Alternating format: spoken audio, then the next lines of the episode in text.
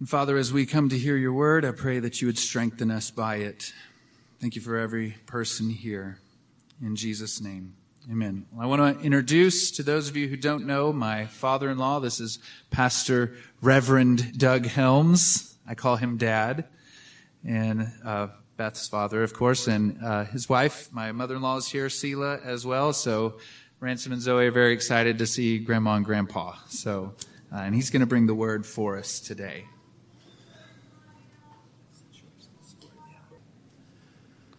Like to bring you greetings from Rock Creek Baptist Church in Crowley, Texas. We have a, a guest speaker there this morning, a Mississippi boy named Matt Munlin. I think you know him.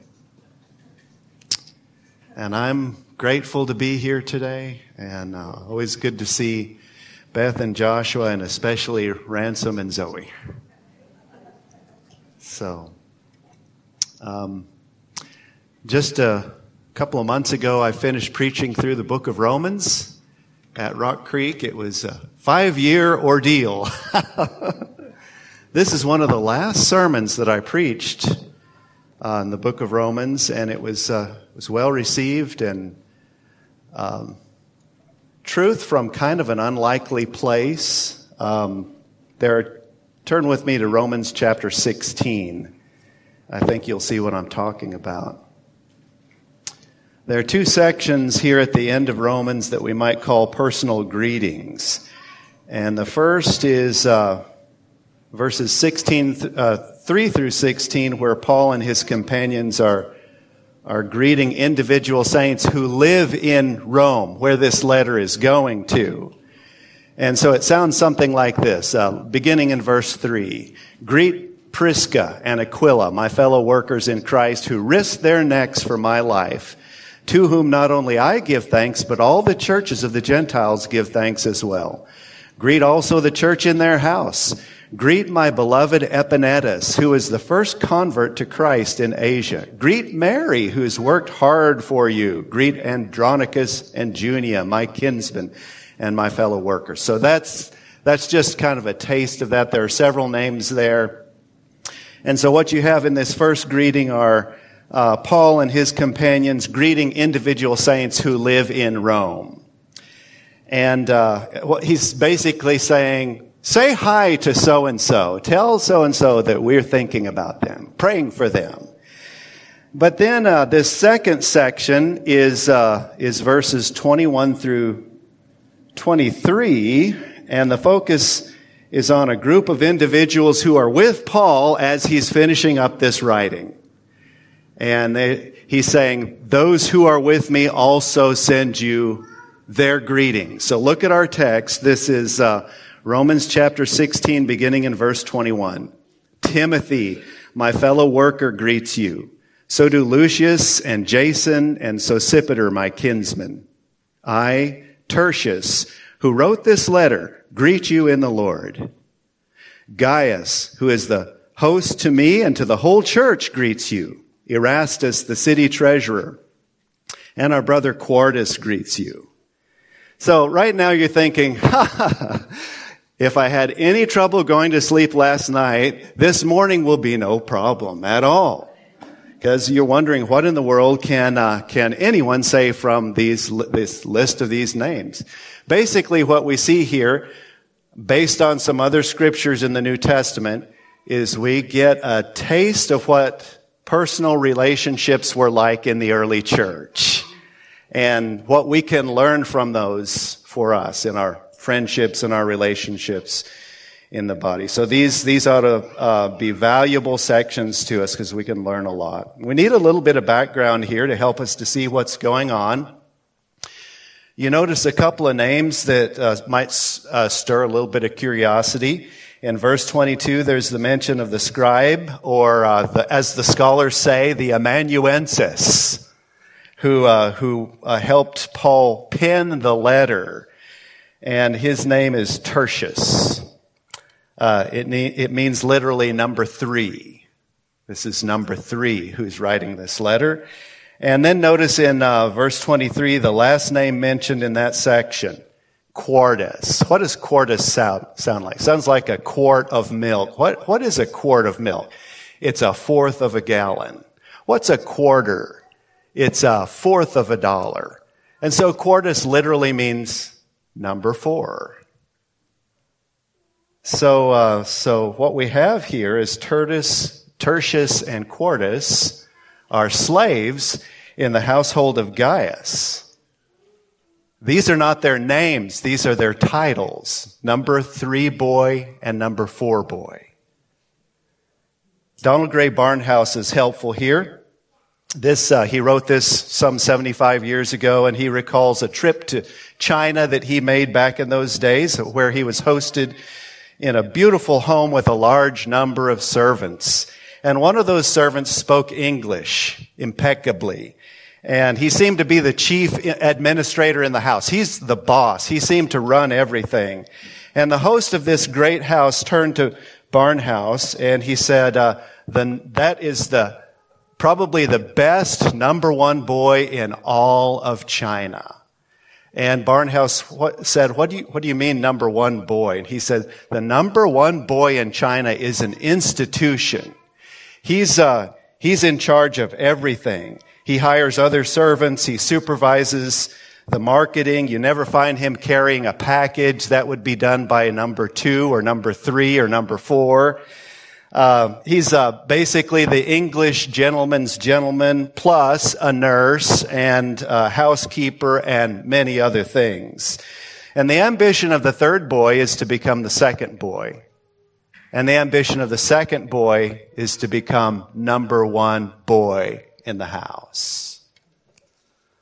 And so this is the same kind of system that they had in Rome in Paul's day. Wealthy Roman house, households had servants whose names were Primus and Secundus and Tertius and Quartus and Quintus.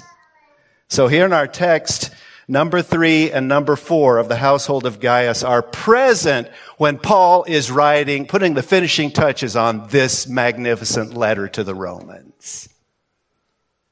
So let's look at this again. Verse 21. Timothy, my fellow worker, greets you. So do Lucius and Jason and Sosipater, my kinsmen. I, Tertius, who wrote this letter, greet you in the Lord. Gaius, who is host to me and the whole church greets you. Erastus, the city treasurer, and our brother Quartus greet you. So we know a little bit about Timothy. He's the first one who's mentioned in this list, and Paul calls him a fellow worker. Timothy is Paul's young protege. Timothy's been a part of Paul's work since he was brought on board at Lystra on Paul's second missionary journey. Timothy has a Greek father but his mother is Jewish, which makes him Jewish as well because uh, the lineage is passed on through the, the mother in the Hebrew thinking. So Timothy is deeply committed to the Lord Jesus. He's deeply committed to the progress of the gospel. Listen to what Paul says about him. This is in uh, Philippians chapter 2, uh, beginning in verse 19. He says, I hope in the Lord Jesus to send Timothy to you soon so that I too may be cheered by news of you. For, listen to what he says about this young man. I have no one like him who will genuinely be concerned for your welfare. For they all seek their own interests, not those of Jesus Christ. But you know Timothy's proven worth, how as a son with his father he has served with me in the gospel. I hope, therefore, to send him to you soon. He said, He's been with me from the beginning. He's, uh, he's like a son to me. Ministry can be very, very difficult. There are people who let you down. Paul's ministry was, was exceptionally difficult. There's so many people who said that they would be there or that they would do this or that they would do that who ended up not fulfilling their covenant, but not Timothy. Timothy's faithful. So you can see that he's not just a co-worker with Paul. He's like a son. They are close. And then there are three others who are probably fellow Jews. Look at again at verse uh, verse 21. Look at these names: um, Lucius, Jason, and Sosipater. What does he call them? Kinsmen. that's right. That's usually how he referred to fellow Jews. And you get this from uh, back in chapter 9. Turn back to Romans chapter 9. And uh, he says, I'm speaking the truth in Christ. I'm not lying. My conscience bears me witness in the Holy Spirit that I have great sorrow and unceasing anguish in my heart. For I could wish that I myself were accursed and cut off from Christ for the sake of my brothers, my kinsmen according to the flesh. He's talking about the Israelites. He says they don't know the Lord Jesus Christ. I would willingly go to hell if they would, if they would know the Lord Jesus Christ. The Jews are his kinsmen. So he refers to these three here in verse 21 as his kinsmen. They are fellow Jews. They're probably pastors of, of churches or leaders in other churches in the area. And earlier in the book of Romans in chapter 15, he, he mentions that he and some others will go to Jerusalem to minister to the suffering saints there. These brothers are probably going with him on that trip. And then there's the mention of the secretary who helped Paul write the letter. Again, verse 22. I, Tertius, who wrote this letter, greet you in the Lord. We've already met Tertius. He's number three. He's Paul's secretary, his amanuensis, and uh, this is the normal pattern for Paul. He, he did not write the letters out with his own hand. There were instances like in 1 Corinthians 16 where he says, I, Paul, write this greeting with my own hand, meaning this little section, I will write that with my own hand. But usually the rest of the letter was written by a scribe, and so that's Tertius. Seems like Tertius has been with Paul since chapter 1 because he says, I, Tertius, who wrote this letter, greet you in the Lord. He's been there since chapter 1, verse 1 of this great book of Romans. Now, how did this happen? Maybe Paul is looking around and he wants to, uh, wants anyone who wants to, to send a word of greeting. So he says, anyone want to say something? And so Tertius just keeps writing and he writes his own name in there. I, Tertius, wrote this letter. Maybe Paul turns to him and he says, Tertius, you've been with us in this. What do you, do you want to say anything? We don't know exactly how it happened, but here he is. Number three boy in the house of Gaius, mentioned in the letter of Paul to the Romans. What's interesting is the way he writes this greeting. The Greek text says, Greet you, I, Tertius, the one writing this epistle in the Lord. That's how it's said literally. Some Bible scholars think that he's saying, I, Tertius greet you, the one who wrote this epistle in the Lord. In other words, he didn't just write this epistle, he wrote this epistle in the Lord. He's emphasizing that. As Leon Morris says, it's not a, a me- mechanical project to him, but a piece of service to Jesus Christ. He's in on this. He's emotionally and spiritually invested in this work. He's not a passive tool with no emotional connection.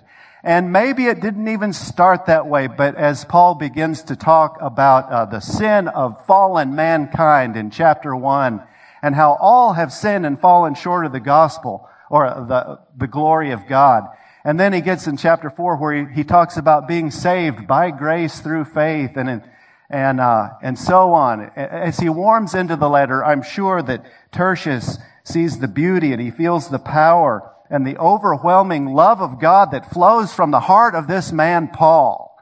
And he falls in love with the Lord Jesus as he's writing this letter. And at some point, he realizes that this is the great privilege of his life to serve the Lord Jesus as the number three boy in the house of Gaius, writing out this letter from the Apostle Paul, from God to the church at Rome. And he would not have had this. Think about this. We think about slavery in our day, and it's a terrible institution. We're grateful that it's dead and gone in our country and, and hopefully more and more all over the world. But think about this. He would not have had this privilege if he had not been number three boy in the household of Gaius. And so the application here, I, I wonder if you see your work this way, whatever it is. It's not just something to help you bring home the bacon, but this is a key way that you serve the Lord Jesus Christ. Not, not just uh, as you are able to support the preaching with your tithes and offerings, but as a way that you beautify the gospel of Jesus Christ, the way you adorn the gospel, by the way you carry out your job, by the way you fulfill your calling, whatever it is. Look at uh, Ephesians chapter 6, if you would. Listen to what Paul says to the working man. Verse 5 Bond servants, obey your earthly masters with fear and trembling with a sincere heart, as you would Christ. Think about that. When you, when you go to work uh, tomorrow, you have a job that you go to, you're not serving uh, your employer primarily. Primarily, you're serving the Lord Jesus Christ. Verse 6 Not by the way of eye service as people pleasers, but as bondservants of Christ, doing the will of God from the heart, rendering service Listen to the way he talks about your work as rendering service to God, whatever you do. Rendering service with a, a good will, as to the Lord, not to man. Verse 8 knowing that whatever good anyone does, this will he receive back from the Lord, whether he is a bondservant or is free.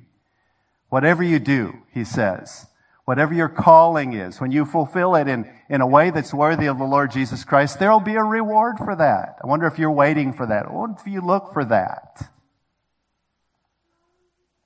He has a reward for those who work diligently and skillfully at whatever he's called them to, not just the preacher and the evangelist, but for the engineer who does his job well. Not just for the missionary, but for the one who greets the public every day with a smile and a product that he's not ashamed of. And this is not a stretch because Paul often talks about making the most of your calling wherever it is. And we don't have time to look at this. In 1 Corinthians chapter 7, he, he basically says, whatever thing you were doing when you came to faith in Christ, stay there and live out your calling right there. It's the way you glorify God. Now that you're saved, you're, you're a better carpenter than you were before, and people see that. Now that you know the Lord Jesus, you're a better homemaker. Now that you know Christ and um, His saving grace, you're a better teacher. People see that. It makes a difference. And then Paul says in 1 Corinthians chapter 10 verse 31, so whether you eat or drink or whatever you do, do it all to the glory of God. And then look again at verse 23. We'll move on from that point. Verse 23, Gaius, who's the host to me and to the whole church, greets you. So here's Gaius. He's a, he's a wealthy man in Corinth. And notice that he doesn't just host Paul, he hosts the entire church family. The church meets in his home. And uh, we know that there's that he had to be wealthy because he had at least four slaves, maybe more. He's probably a Roman. And we hear of him in another one of Paul's letters in 1 Corinthians uh, chapter 1. So I want to turn there and read that to you. Um, 1 Corinthians 1, verses 14 through 17. I thank God that I baptized none of you except for Crispus and Gaius. Paul probably baptized Gaius because he was one of the first converts. It was not his practice to baptize, it was his practice to preach. He had other people who worked with him who did the baptizing, but he baptized Gaius because he was one of the first converts. Gaius is also mentioned probably in Acts chapter 18. I won't go there. But what I want you to do is think about this church that met in his home. This is a wealthy man's home. And most of the time when we think about uh, house churches in the early days of the church, we think about our homes. and we think about four or five families gathered around a coffee table with the Bible open, worshiping the Lord. That's a beautiful picture. But Gaius's home is probably not like your home. not like my home. Gaius's home, Gaius is a wealthy man. And um, archaeologists have looked at these homes of the wealthy patrons in these large cities. And, and they had rooms that were large enough to house one or two hundred people at a time. So that's not to say that a church can't, can't meet in your living room if you're starting off or something like that, but it's good to clear away the misconceptions about the early church. One thing that we do know from this text is that God saves all kinds of people. He saves the rich as well as the poor. Paul will say in 1 Corinthians that there are not many who are rich, not many noble, not many wise by this world's standards, but there are some. Some wealthy men saved by the gospel of the Lord Jesus Christ. Gaius is one of those. And uh, this wealthy nobleman uses what he has for the progress of the gospel. He sees to it that this steadily growing church has a place to meet. Praise the Lord for men like Gaius. And then there's uh, Erastus in verse 23. He's the city treasurer. He's probably a friend of Gaius. Uh, probably not one of Paul's traveling companions because he's, he's wedded to this city. He has to be there to fulfill his calling and uh, his responsibilities in Corinth keep him busy. It appears that Erastus was an important man in Corinth because archaeologists have unearthed uh, um, uh, an inscription, and it's alongside of a, a piece of a sidewalk in ancient Corinth. And it says, Erastus, in return for his aedileship, laid this pavement at his own expense. We don't know what an aedile was. But, uh, but he's a public official and he's a good and effective public official, one who invests even his own money for the welfare of the city. Think about this. Corinth is not exactly Eden. This is, this is not Jerusalem. This is a godless place. And, and this godly man invests his life in this godly place for the glory of God and for the, the gospel of the Lord Jesus Christ. I'm reminded of what, um, what Jeremiah wrote to the, the exiles in Babylon. You don't have to turn here, but this is Jeremiah chapter 29, beginning in verse 4. And uh, Jeremiah is thinking about these Israelites who'd been uh, transported to Babylon. Uh, and, and they want to, they want to come home. But listen to what he says. He says, Thus says the Lord of hosts, the God of Israel, to all the exiles whom I have sent into exile from Jerusalem to Babylon. You know, we're exiles here. This is a message for us. He says, Build houses and live in them, plant gardens and eat their produce. Take wives and have sons and daughters. Take wives for your sons and give your daughters in marriage that they may bear sons and daughters. Multiply there and do not decrease. But listen to this. Seek the welfare of the city where I have sent you into exile and pray to the Lord on its behalf, for in its welfare you will find your welfare. And that is what this man, um, Erastus is doing. He's investing. He's seeking the welfare of the city where he is. He's also a busy man because this title that we have in the inscription is not the same that we have in our text. Our text says that he was a city treasurer. So this man probably had two, two public offices. So he's a busy man. And what this means is that it's not wrong for someone who comes to faith in Christ to hold public office.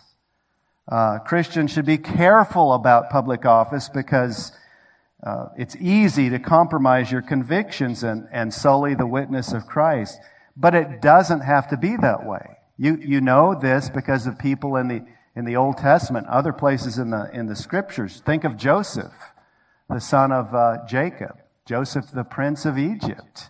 Here's a godly man who didn't compromise. Think of, of Daniel and his three friends, Shadrach, Meshach, and Abednego. They didn't compromise. They didn't cave in. And so um, the Christian statesman can maintain his witness if, if he's there for the Lord Jesus Christ. And Erastus is one of those men. And again, we see that God saves all kinds of people. The church of the Lord Jesus Christ is filled with all different kinds of people. He saves the rich and the poor. He saves the slave and the free. The church of the Lord Jesus is home to the humble helper and the public official and every person in between those two. And then there's one more greeting. This is the last part of verse 23. Look at this. Back in Romans chapter 16. And our brother Quartus greets you. So, of all the men gathered around Paul as he finishes this great letter to the Romans, Quartus is the least one in the pecking order. He's the number one, uh, number four boy in the household of Gaius. He's way down the line. And yet the apostle Paul, the great man of the faith, the apostle Paul mentions him to the brothers and sisters in Rome. He didn't leave anybody out of the picture. And wherever Paul worked, it was this way. This is how it says it in the Greek text. Greets you Erastus, the treasurer of the city, and Quartus, a brother. So here they are, side by side, the rich and the poor, the power brokers of the city, and the number four boy in the household of Gaius. Who does this? Who has the power to bring these kinds of people together and to knit them together into one body? Who does that? Nobody. The Lord Jesus does that. This is one of the great glories of, of the church of the Lord Jesus Christ. And you may say, well, I've never seen that. When I go to church, I see cliques. Wherever we see that, we need to repent and repair. All of us need to do whatever we can to cross the barriers that divi- would divide us out in the world. So I think you can see how relevant this is for our day. There are a few lessons that we can learn from this. First, um, Christian fellowship in the early days was bigger than any of the social factors that might have previously divided the people in the body. Christian fellowship was huge. It was bigger than anything else in the picture. It's bigger than race. It's bigger than social standing. It's bigger than your view of COVID 19. Christ has, his, has power to redeem, power to save from sin, power to reconcile differing social strata of people. And that's the thing that dominates this picture here at the end of the book of Romans. To these early Christians, nothing seemed to matter but the common bond that they had in Christ. Barnhouse says it well. It was an actual oneness, absolutely above and beyond all human distinctions. Nothing short of this could have moved the simple number four slave, Quartus, to ask Paul to send his love to the unknown brothers across the sea. And I might add to that, nothing short of this would have moved such an important person as the apostle Paul to comply with that request from a lowly man like Quartus. So this is huge. The oneness that Christians shared in Christ began to soften how a man treated his fellow travelers. It began to soften how a husband treated his wife. It began to soften how an employer or a slaveholder treated his slaves. Remember what Paul says in uh, Ephesians chapter 6. I think we read this just a little bit ago. Um, you read it again. Ephesians 6, verse 5. Bondservants, Obey your earthly masters with fear and trembling, with sincere heart, as you would Christ, not by way of eye service as people pleasers, but as bondservants of Christ, doing the will of God from the heart. It was the gospel of Jesus Christ that made men respect their fellow men. It's the gospel of Jesus Christ that civilized the Roman Empire. This is huge. And as a side note, It's the gospel of Jesus Christ that caused men to treat women with respect and dignity. Feminism doesn't know that. They don't get that.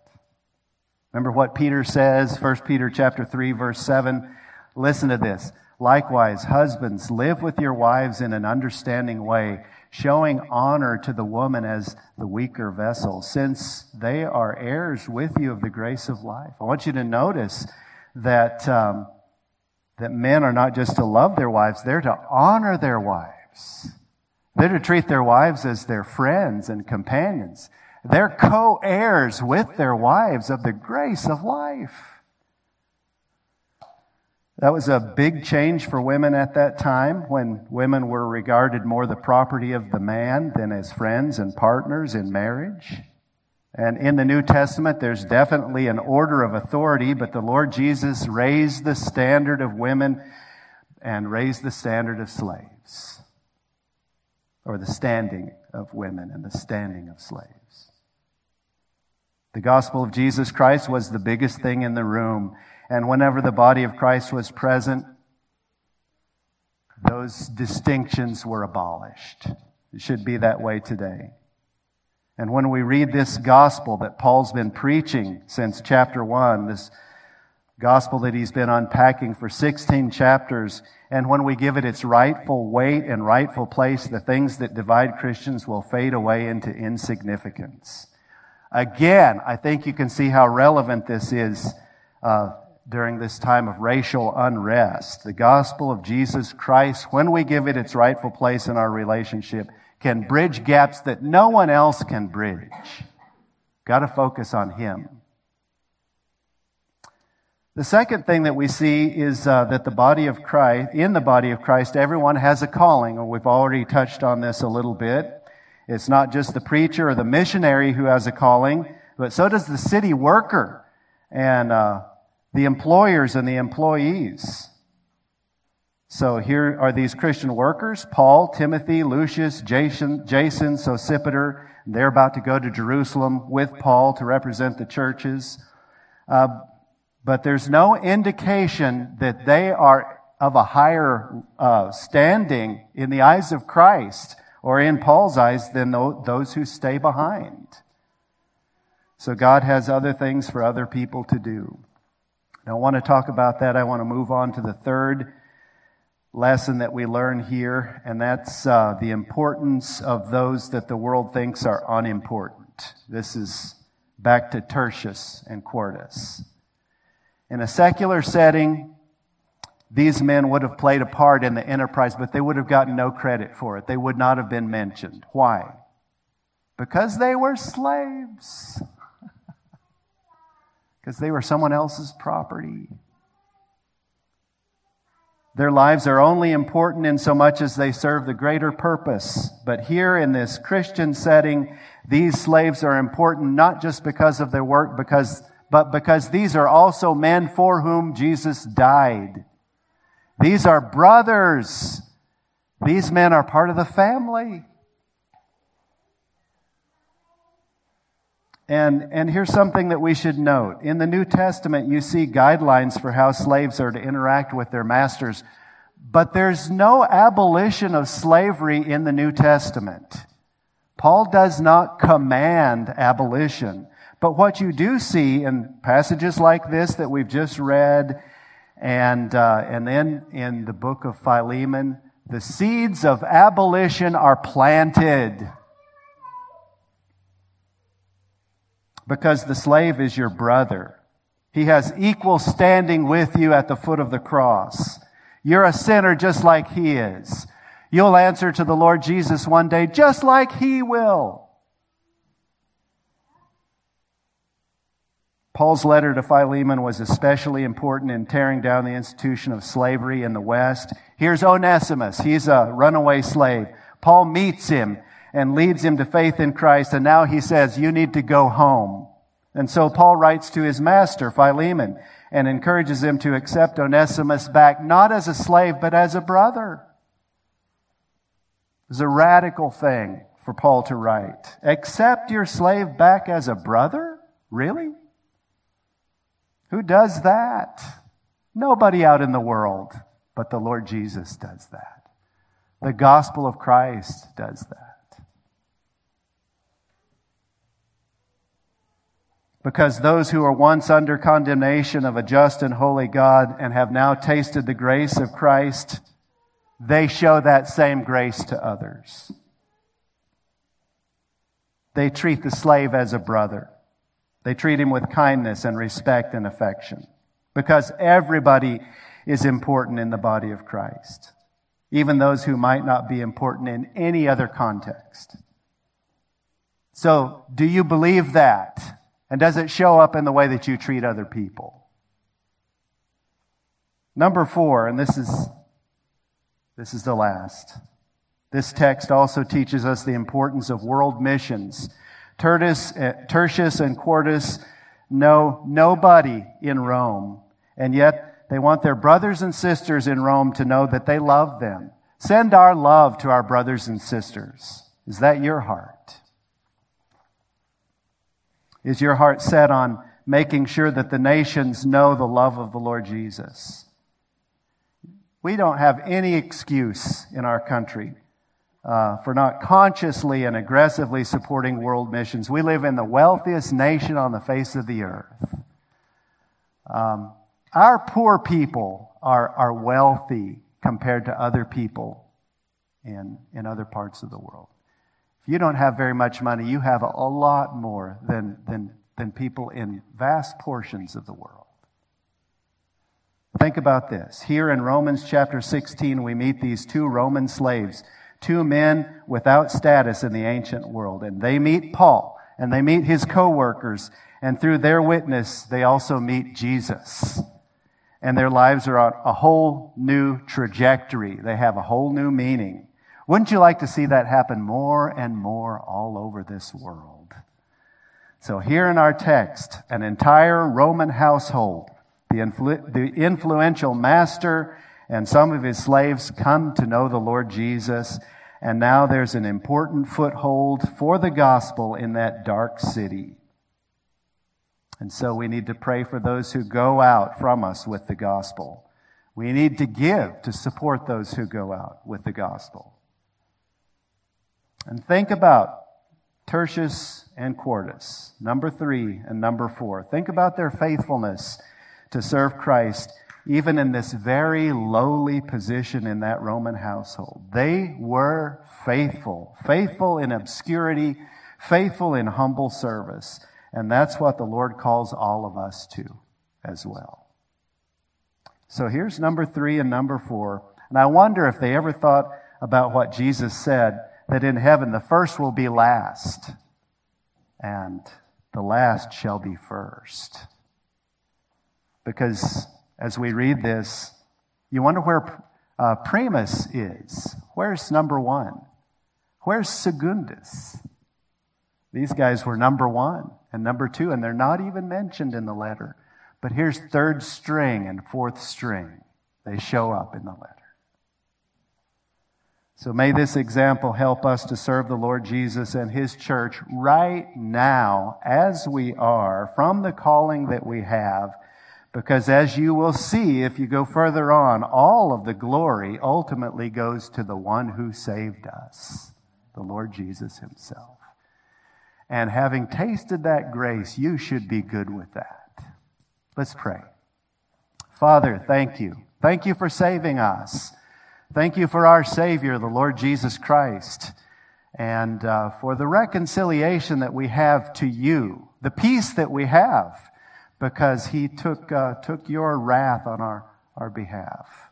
Thank you for the peace that, uh, that this reconciliation has made between our brothers and sisters. And, uh, and because of this, we, we can tear down the barriers that the world has set up and recognized. Lord, help us to understand this more and more. We pray that your Holy Spirit would take these thoughts and, and, and develop them in our, in our thinking. Help us to be more humble as a result of this encounter with you this morning and more willing to serve you in any way that you'd have us to. Pray for the friend who's here today who maybe does not know the Lord Jesus as his Savior and Lord. I pray that you'd change that. I pray that you'd open his heart grab a hold of him and, and, and wake him up to his need for the Savior. Wake her up. Do your work. Build your church for your glory and our good. In the name of the Savior we pray. Amen.